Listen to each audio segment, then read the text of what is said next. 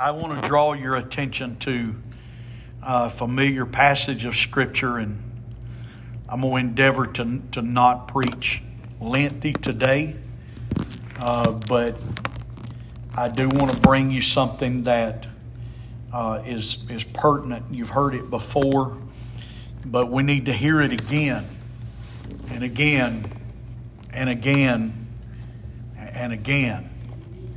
And uh, my wife and I were talking yesterday, and uh, I can't remember the context of of our conversation, but uh, she made a statement, and, and I responded and uh, and said, "That's oh, I know the context. We we were talking about uh, time spent in the Word of God and in prayer. The context was the failure uh, of ministry today, and um, a lot of that failure is time spent uh, in diligent study to the Word of God and time spent in prayer uh, that God would help and God would illuminate our minds and, and help us to understand. And, and, uh, and I said, preachers are no exception.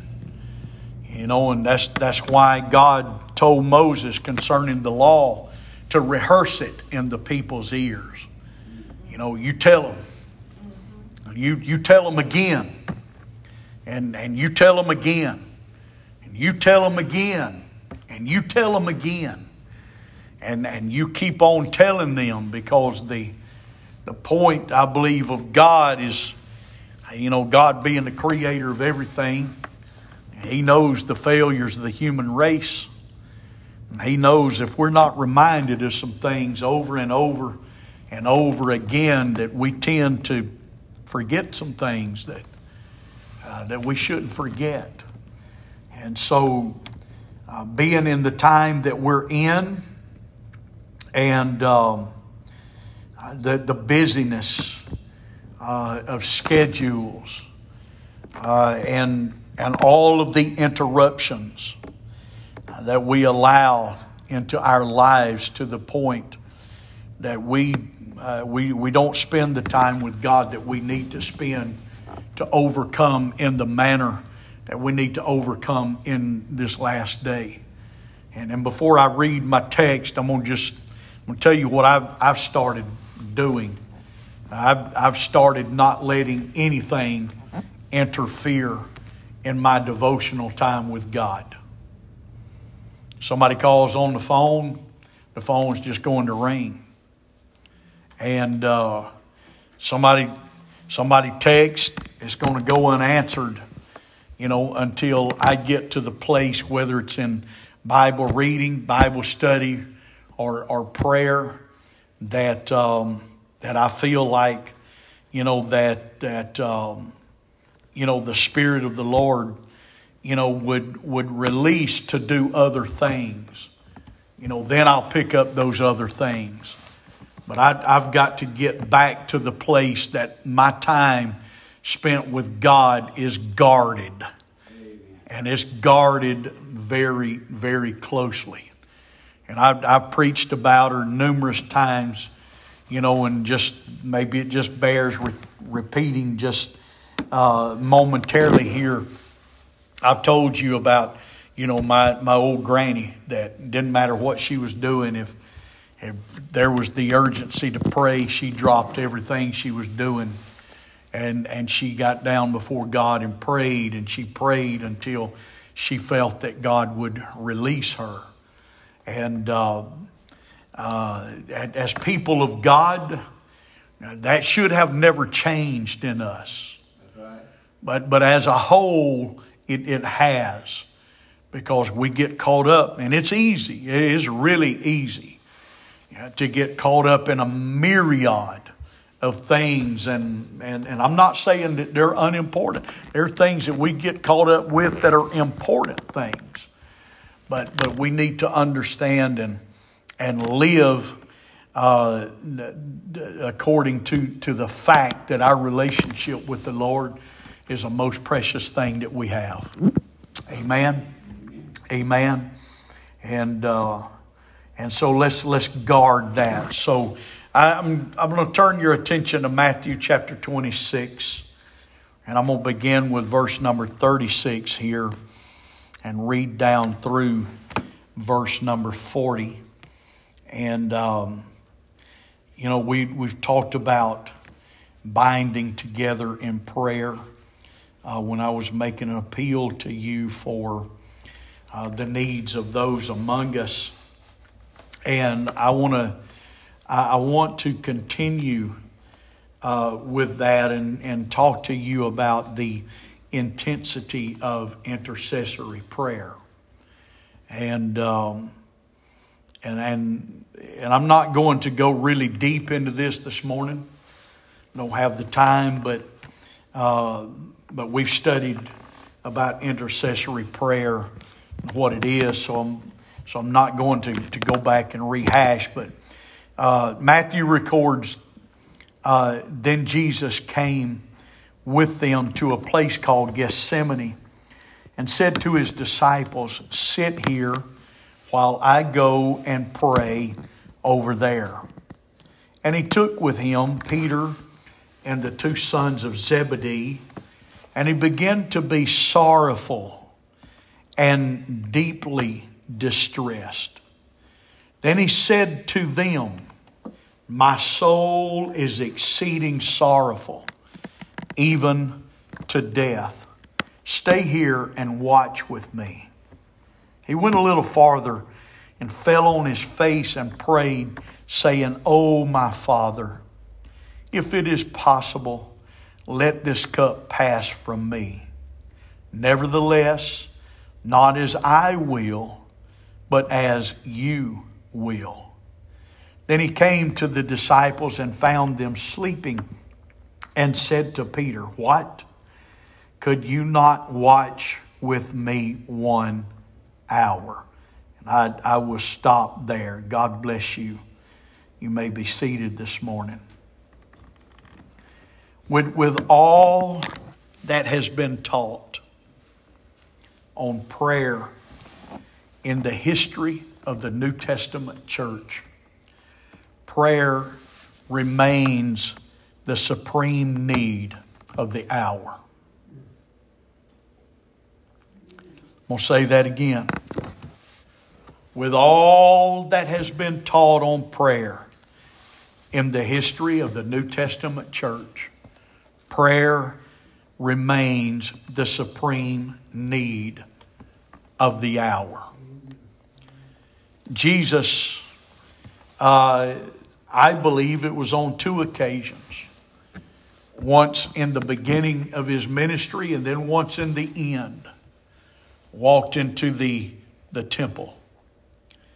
And he began to overturn the, the changers of table. He began to, to release sacrifices that were being sold in the house of God and, and braided a whip and and drove them out of the house of the Lord. And with, with this statement, he said, My house shall be called a house of prayer. In one, in one instance that's recorded, he added, Of all nations. But you have made it a, a den of thieves. And so the, the idea of the Lord here is, is while that there are other things that happen in the house of God or, or in the service, as we call it, the, the service of the Lord when we come to worship. While there are other things that happen in, in the house of God, you know, we, we worship the Lord, we praise Him, we sing praises unto the Lord. We exalt him. We, we hear the word of the Lord taught and or preached. And, and all of that is well and good. But, but the Lord's, the idea, I believe, of the Lord when He drove them out of the temple with the exclamation that He made was the idea that the house of God is to be known primarily as a house of prayer. We do find this illustrated uh, on in the book of Acts. You know, after the day of Pentecost, in Acts chapter uh, three, the Bible said that Peter and John went to the synagogue at the hour of prayer. It, it was time to pray. And, and they weren't going to, you know, hear worship songs. They weren't going to hear the Word of God exhorted. They went there with the express reason of praying, and they, they went to pray. So, still in the day that we live, prayer remains the supreme need of the hour. Here's what I believe without prayer, nothing else matters.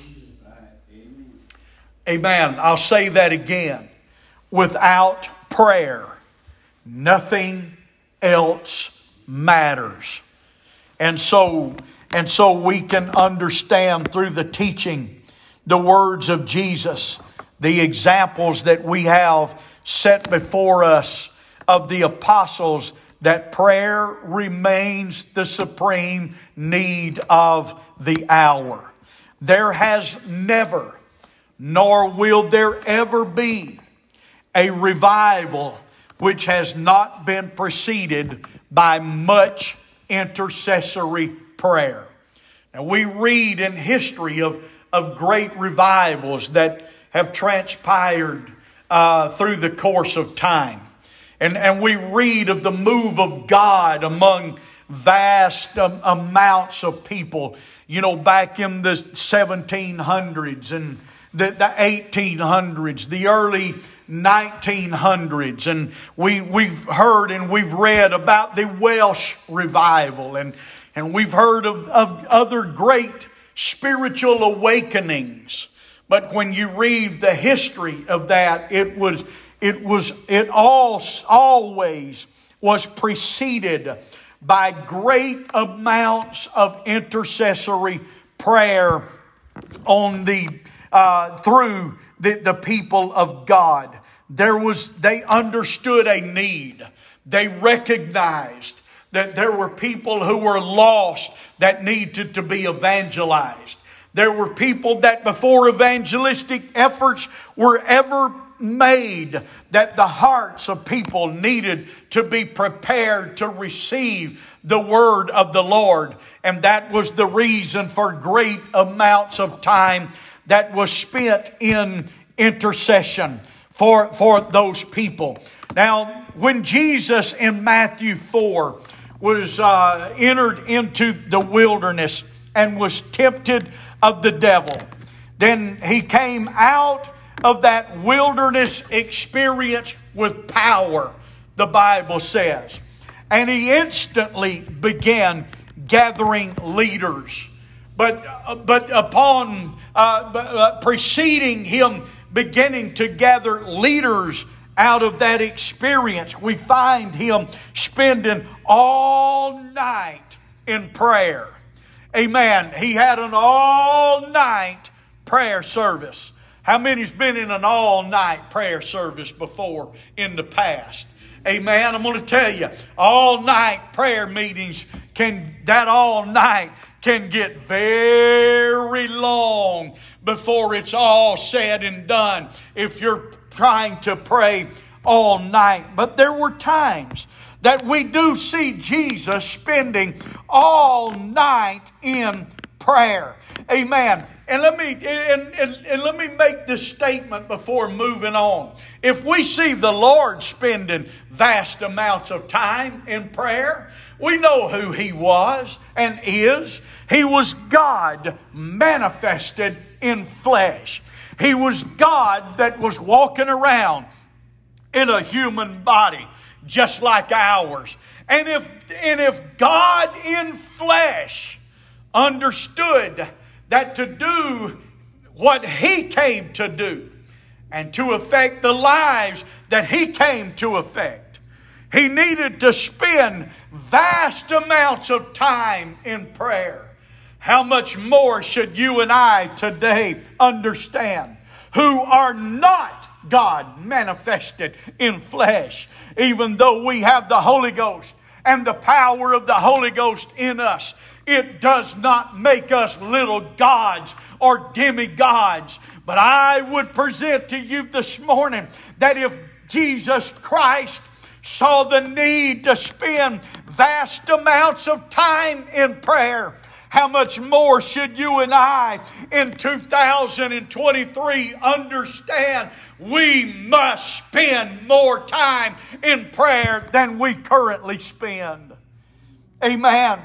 Amen. One of the greatest failures of the church is time. Somebody say time. Time spent in quality prayer.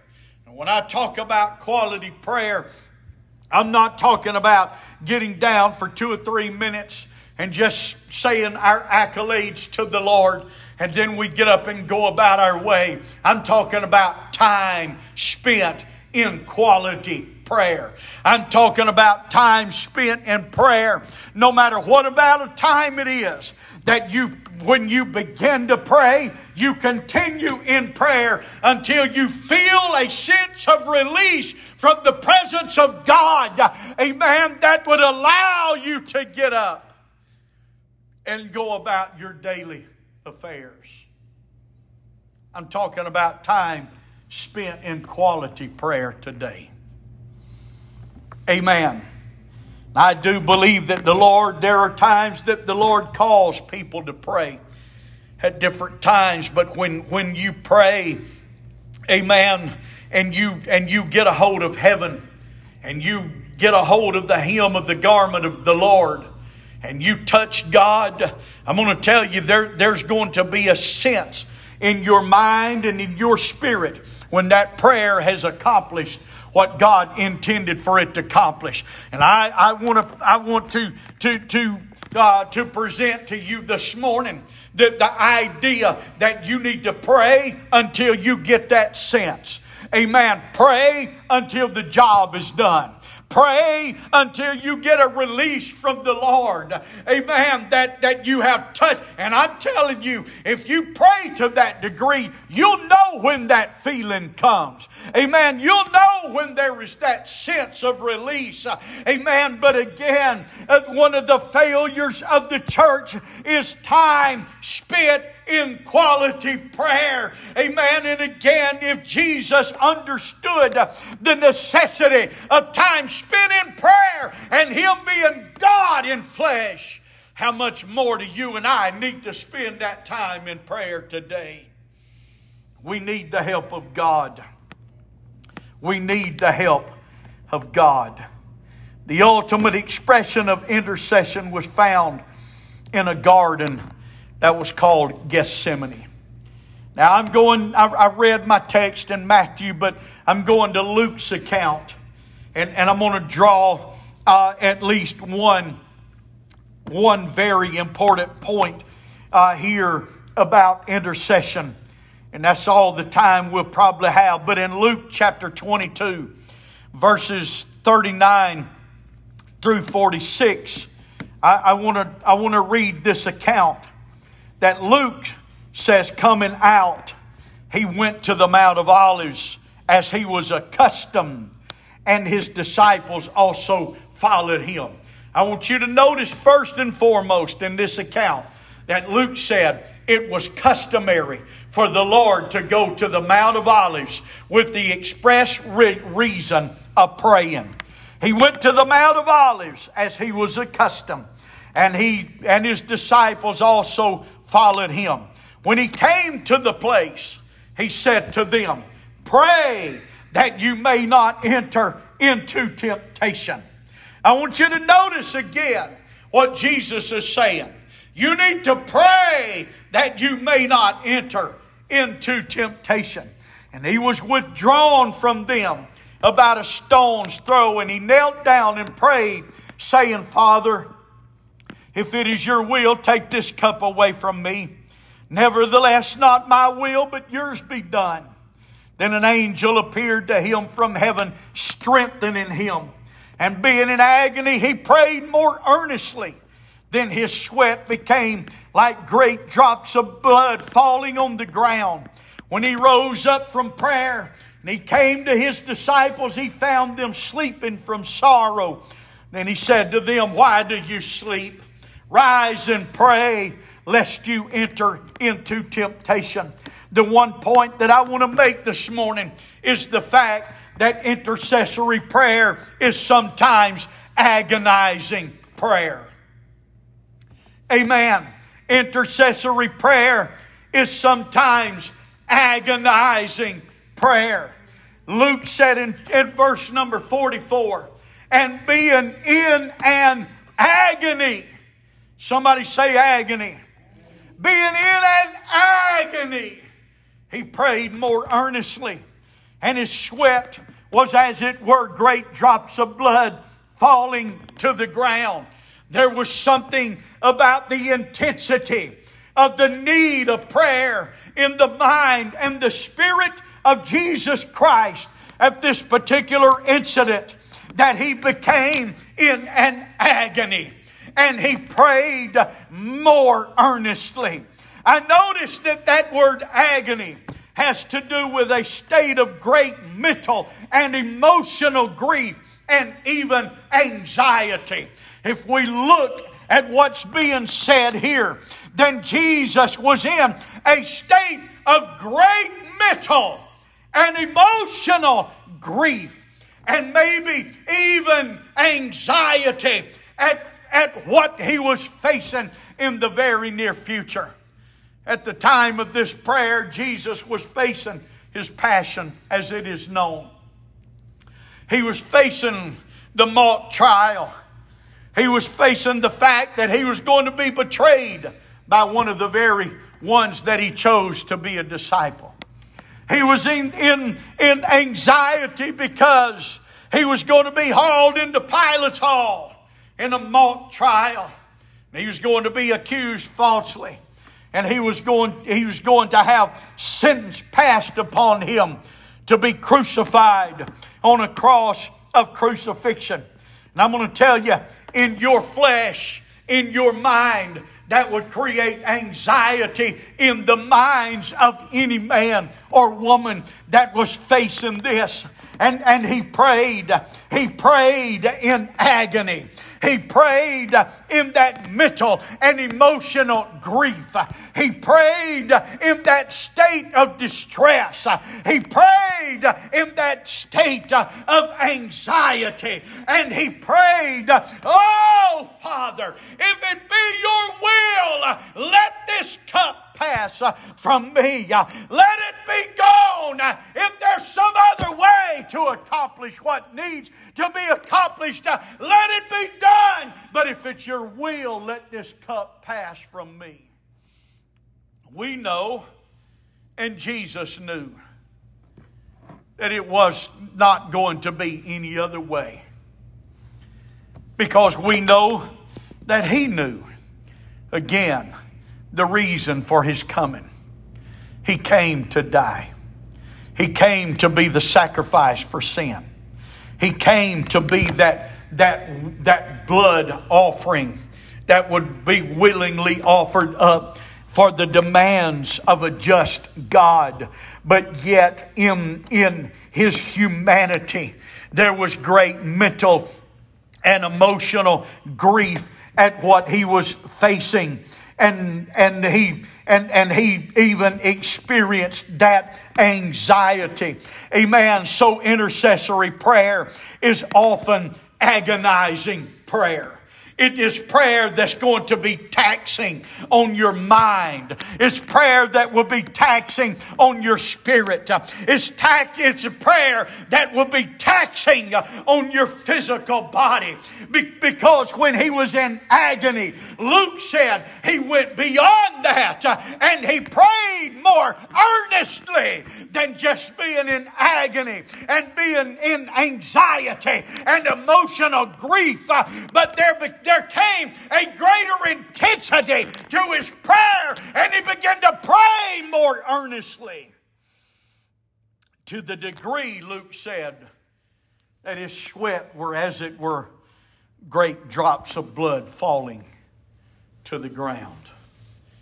And I don't recall the condition that this is that this has been named by medical science, but medical science will tell you that a human being can be in such agony and in such a state of emotional grief that that blood does ooze through the pores of the skin. But it did more than that in the body of Jesus because Luke said his sweat were as great drops of blood and they were falling to the ground. It was to the degree. I, I, want you to try to get into your mind's eye the earnestness of prayer that, that Luke is witnessing here. That Luke is, is maybe a witness to and seeing this. And, and it had such an impression upon Luke that he, he recorded it in great detail. His sweat were as it was Drake drops of blood that was falling to the ground. Amen. But there was something in the mind and the Spirit of Christ that pushed him to that degree of prayer. And, and I tell you, I tell you what I believe it was. It, he was beginning to feel the weight of the sin of the entire world as it began to press upon him physically, spiritually, and emotionally. And the weight of that drove him to the degree of prayer that he began to pray and the emotion that he began to experience. It was the burden of all of that that drove him to the prayer that he prayed. Oh, Father, if it's your will, let this cup pass. There's a, there is a prayer that you pray that Paul talks about in the in the in his writings to Romans, Romans chapter eight, verse twenty six and seven. The Amplified Bible says it like this: There's a groaning that's too deep for words. There's groanings that you don't understand. There's groanings that, that you can't utter at just words. Let me ask you a question this morning. Have you ever prayed and, and you were praying? You know, I mean, it, it, it really doesn't matter what you were praying for or about. Whether it was some person, some need, some circumstance, it really doesn't matter. But you're praying in your known language. You understand what you're praying or what you're saying. You, you understand, but there, but, but there it comes a point in that prayer that all of a sudden that it seems that words that you understand are not adequate to express what you are sensing in your spirit.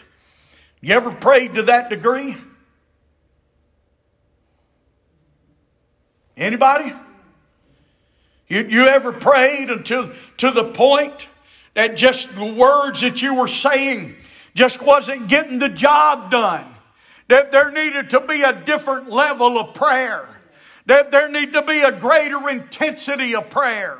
And that's what Paul is saying to the church here in the book of Romans. There is a groaning that's too deep for words. That there's an utterance that you don't understand. Amen. And you get to the place in, your mind, in your spirit, uh, that, that you that you don't understand because I'm telling you, there is something about your spirit. Your spirit uh, can understand on a deeper level than your mind can even understand. And Paul again said, There is a level, there is a groaning that is too deep for words. I just can't vocalize it. I can't put it in words that I understand.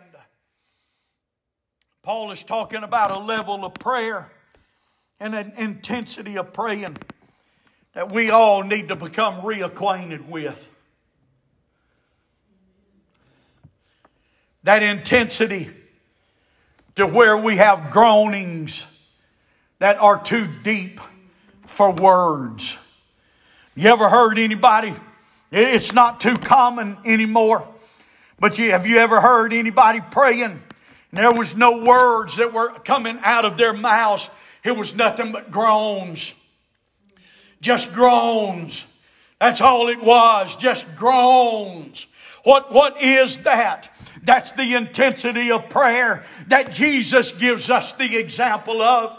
That's the intensity of prayer, amen, that goes beyond just the wish list that we give to the Lord. That's an intensity of prayer that goes beyond, amen, just vocalizing these things. And, and once we're fresh out of ideas of saying anything to the Lord, then we get up and go about our way. I say again today, in the hour that we live, and what we're facing as a people of God in our nation and in our world. Uh, we need to reacquaint ourselves with the level uh, of the intensity of prayer that Paul talks about in Romans chapter 8. There are times that we frequently need to get to that level of prayer where there is groaning that is simply too deep for words. In this prayer, in this level of prayer, all mental faculties are bypassed, and from inside of the prayer comes uncontrollable groaning. That's what Paul is saying. It's uncontrollable groaning. I talked to one man just recently, and he says, he said to me, he said that that kind of prayer is the prayer that you, you find it impossible to pray on a daily basis. He said, because it's too taxing on the body. He said, when I get to that level of prayer, he said the next day, he said, I'm sore all over. He said, my, my stomach muscles are, are sore. He said, my, my, oh, my entire body can be sore when I get to that level of prayer. And, and the reason is, is because that groaning that's too deep for words is not just taxing on you mentally and emotionally, but it's taxing on the physical body because there's something on the inside of you that is, that is coming out that you can't control it. You, you just, you just have to be a vessel in the hands of God. At that time, you have to be a tool in the hands of the Lord. Lord and just let that groaning burst forth and let it come out of you. Amen. And you lose the mental faculties. Amen. Because again, from inside comes uncontrollable groaning. What is that? I'll tell you, it is the Spirit of God that is literally praying through you. And that's what we need in this day more than ever before. Can I tell you what's going to break the yoke of Mike Lawley? It's going to be the Spirit of God literally praying through you on the behalf of that man. I'm going to tell you what's going to break the yoke of Mary Lawley that seems to have absolutely no interest in the truth of God whatsoever. It's going to be the Spirit of God literally praying through you on behalf of that individual that gets the job done. See, the old prophet said it, and I, I wasn't going to read it, but, but I think I will this morning. The old prophet said it like this Isaiah, Isaiah chapter 66, verses 5 through 8. He said, Hear the word of the Lord, you who tremble at his word. Your brethren who hated you, who cast you out for my name's sake, said, Let the Lord be glorified, that we may see your joy. But they shall be ashamed. The sound of noise from the city, a voice from the temple, the voice of the Lord who fully repays his enemies. Before she was in labor, she gave birth. Before her pain came, she delivered a man child. Listen to what the Lord is saying through Isaiah. Isaiah it is through through through Isaiah, God is, is trying to help his people to understand there's some things that just don't happen. There's some things that are not normal, that are not natural. He said, before she was in labor, she gave birth. Before her pain came, she delivered a male child. And he said in verse number eight, Who has heard such a thing? In other words, the Lord is saying, No woman gives birth without first being in labor. There is absolutely no woman that brings that delivers a man child before her pain comes. Now, you women who have born children, you understand what God is saying through Isaiah. You that have born children, you know that you didn't deliver a child before the pains of contraction came. Amen. I, I remember when my wife's son was born. He was our our firstborn. You know, and and and and we got to the hospital too late. You know, for them to do some things that they they needed to do. And I'm going to tell you something. When those labor pains came, everybody on that floor knew she was in labor. I'm telling you. I'm, I'm sitting, this was before the days that you could go in with them and hold their hand and say, and say, okay, do this now.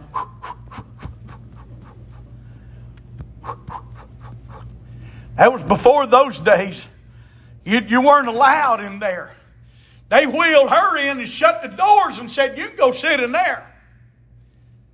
And I'm going to tell you, sitting in there, I could hear her all the way back there. And God, through Isaiah, is saying, This is not normal. Before she was in labor, she gave birth.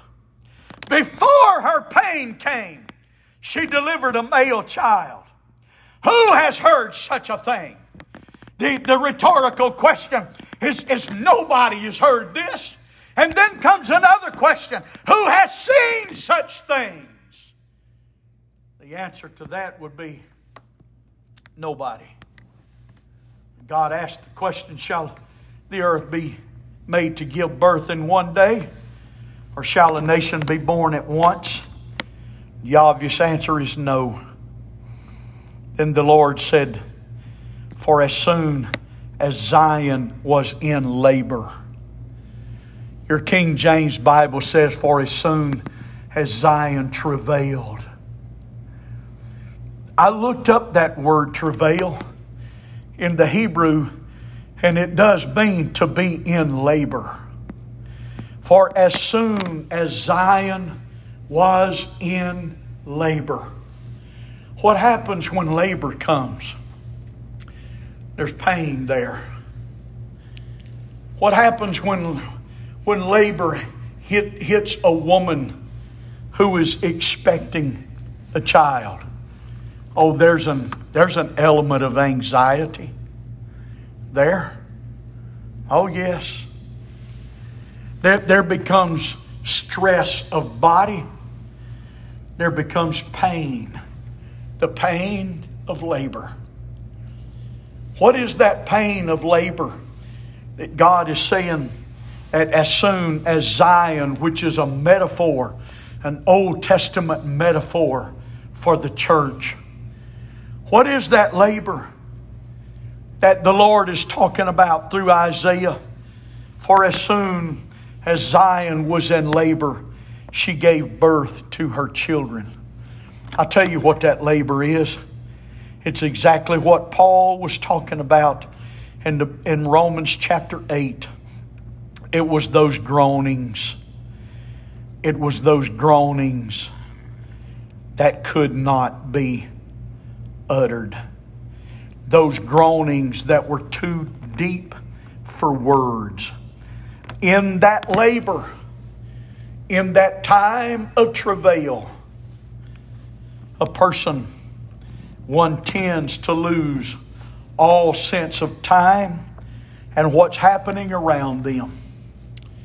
Everything around you, it is doesn't matter.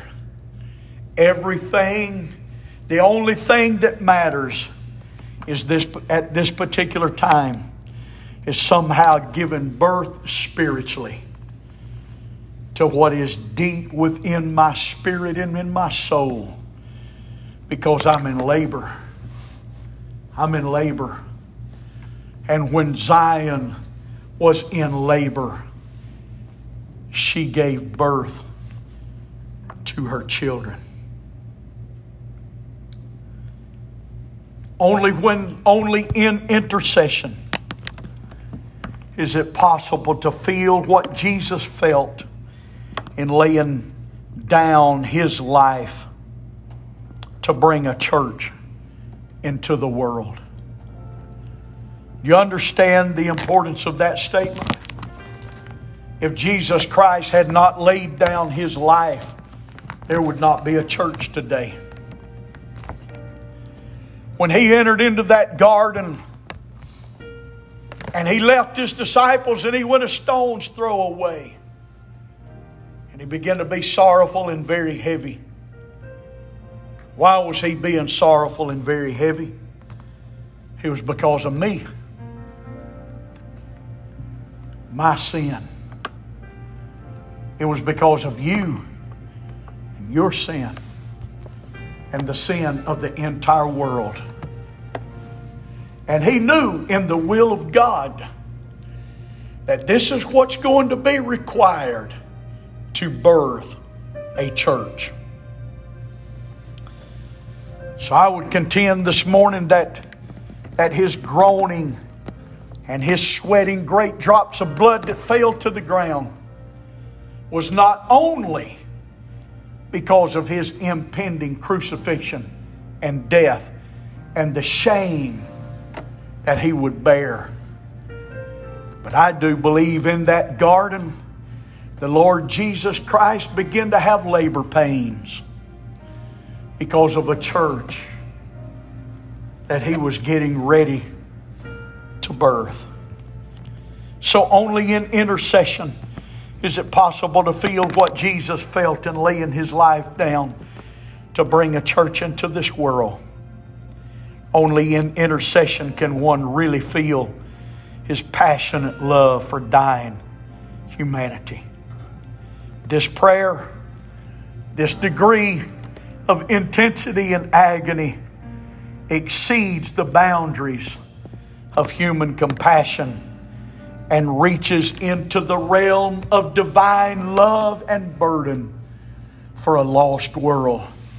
And I say again, as you stand this morning in closing, the only thing that's going to break the demonic oppression on people that you know and people that I know is to be willing to get into that place of agony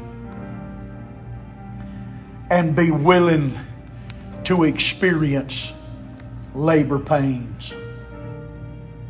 For when Zion is in labor, she brings forth her children. You know, what I heard of my wife when she was in the labor room. Me sitting outside all by myself until until her family came in.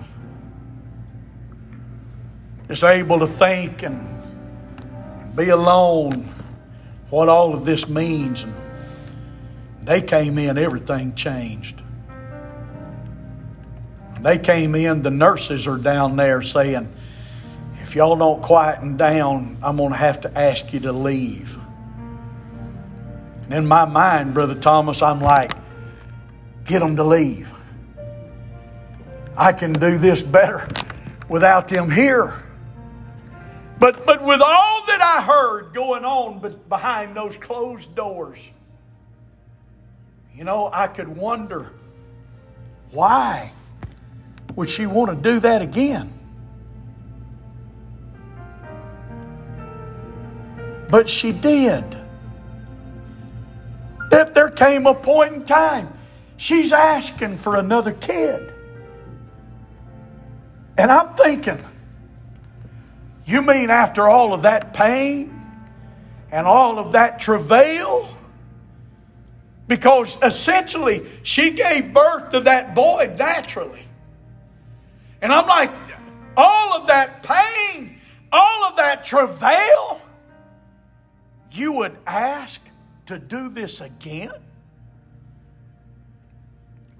Yes.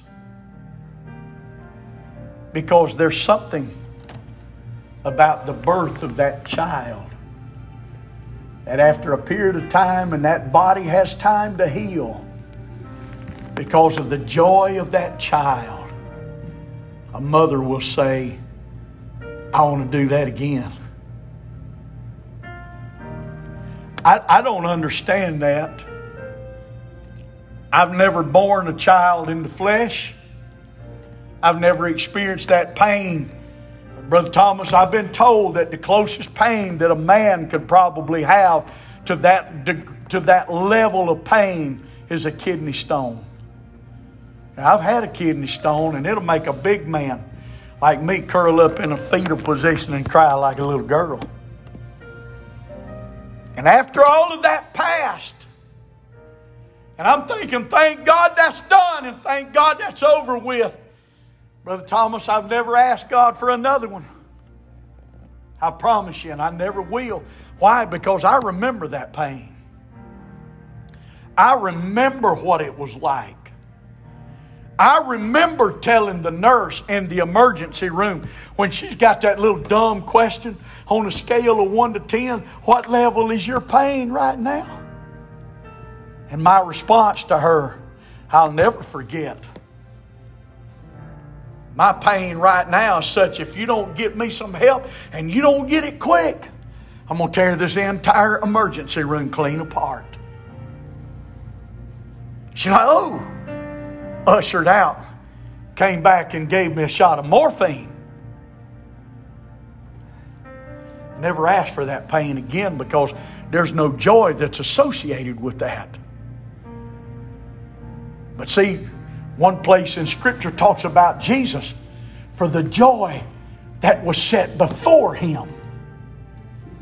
He knew there was joy coming. And for the joy that was set before him, he endured the pain. He endured the shame. He took it all upon himself because he knew that there was coming a day that he would look back on that and say, I'm glad I did that. I'm glad I suffered that agony.